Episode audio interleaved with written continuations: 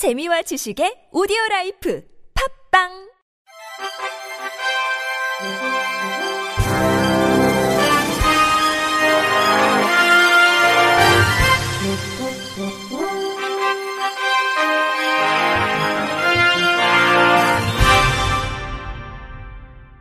청취자 여러분 안녕하십니까? 9월 9일 수요일 KBRC 뉴스입니다. 한국장애인 고용공단은 오늘 장애인 고용 의무제도를 설명한 동영상을 공개한다고 밝혔습니다. 공단은 지난 4월부터 8월까지 5개월간 알기 쉬운 장애인 고용 의무제도 동영상을 제작했습니다. 동영상은 장애인의 이해를 돕고자 수어 통역과 자막 서비스를 제공하며 10분 내외 총 7편의 영상으로 구성했습니다. 구체적으로 장애인 고용 의무 제도, 장애인 고용 계획 및 실시 상황 보고서, 장애인 고용 부담금, 장애인 고용 장려금, 장애인 재난 안전 등에 대해 설명하고 있으며 각 동영상에서는 업무 담당자가 직접 출연해 제도 관련 사업을 설명하고 사회자와 질의응답을 통해 궁금증을 해소할 수 있도록 했습니다. 조종란 장애인 고용공단 이사장은 동영상이 사업주와 인사 담당자에게 유용한 자료로 활용되길 바란다면서 앞으로도 동영상과 같은 온택트, 온라인 콘택트 서비스를 통한 장애인 고용 확대를 위해 노력할 것이라고 말했습니다. 오산시 보건소는 코로나19 장기화에 따른 장애인의 건강관리를 위해 이달부터 코로나19 안정시까지 비대면 자가 재활운동 교육을 제공합니다. 이번 프로그램은 당초 보건소에 방문해 진행하는 재활운동 프로그램으로 계획됐지만 코로나19 장기화로 인해 안전한 비대면 방식으로 진행됩니다. 보건소는 프로그램 기존 등록 장애인을 대상으로 교육자료 및 운동기구를 가정으로 배송하고 전화 등을 통해 대상자별 요구도에 맞춘 통증 완화 스트레칭 교육, 도구를 이용한 재활운동 교육 등을 제공해 가정에서 가족과 함께 자가 재활운동을 할 수 있도록 지원할 계획이라고 전했습니다. 고동훈 보건소장은 코로나19로 인해 장애인이 가정에 머무는 시간이 길어짐에 따라 재활 운동 부족으로 인한 스트레스 증가와 건강 악화가 발생하지 않도록 지속적 연락 체계를 유지해 적극 지원하겠다고 말했습니다.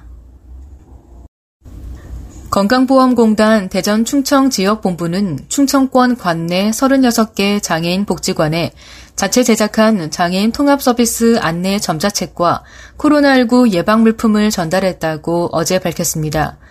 다음 달 흰지팡이의 날을 앞두고 제작한 점자책에는 공단의 장애인 보조기기 지원 사업, 재난적 의료비 지원 사업, 장애인 건강 주치의를 안내하는 내용이 담겼으며 대전 충청권의 광역 및 기초 자치단체에서 시행하는 장애인 지원 특화 사업 안내 등의 정보도 제공합니다.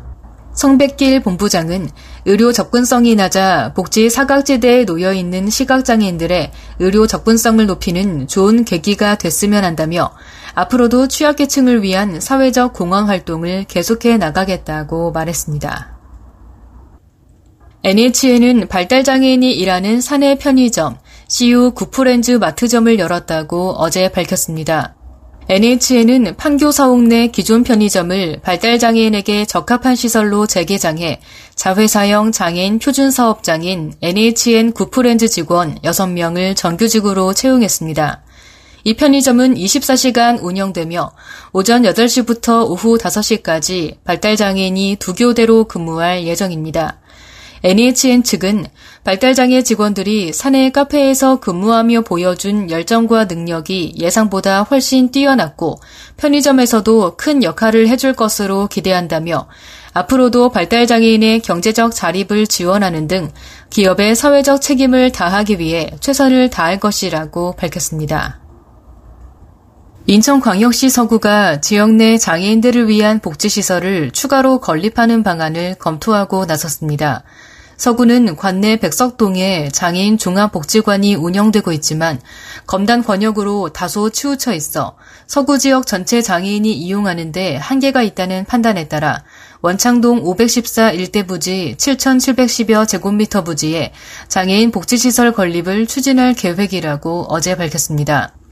또한 원창동 일대가 서구 지역 원 도심권과 신도시민 청라와 가까워 접근성이 좋고 서구 발달장애인 평생교육센터와도 가까이 있는 등 새로운 장애인 복지시설 건립이 적합한 지역이라고 보고 이곳에 지역 장애인들이 필요로 하는 장애인 쉼터, 공동 작업장, 장애인 일자리 센터, 주간 보호시설 등을 갖춘 장애인 복지시설 건립을 추진할 방침입니다.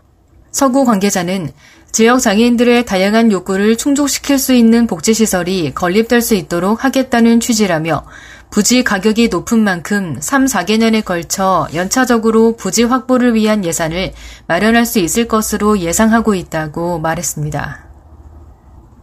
끝으로 날씨입니다. 내일은 전국에 가끔 구름이 많겠고 한때 곳곳에 비가 오겠습니다.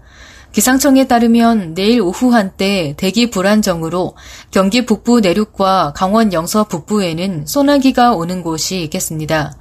또 모레까지 내륙을 중심으로 아침 최저 기온이 20도 이하의 분포를 보이며 다소 선선하겠습니다.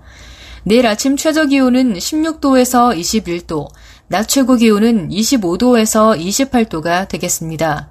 미세먼지 농도는 전 권역이 보통에서 좋음 수준을 보이겠습니다. 이상으로 9월 9일 수요일 KBRC 뉴스를 마칩니다. 지금까지 제작의 안윤환, 진행의 홍가연이었습니다. 고맙습니다. KBRC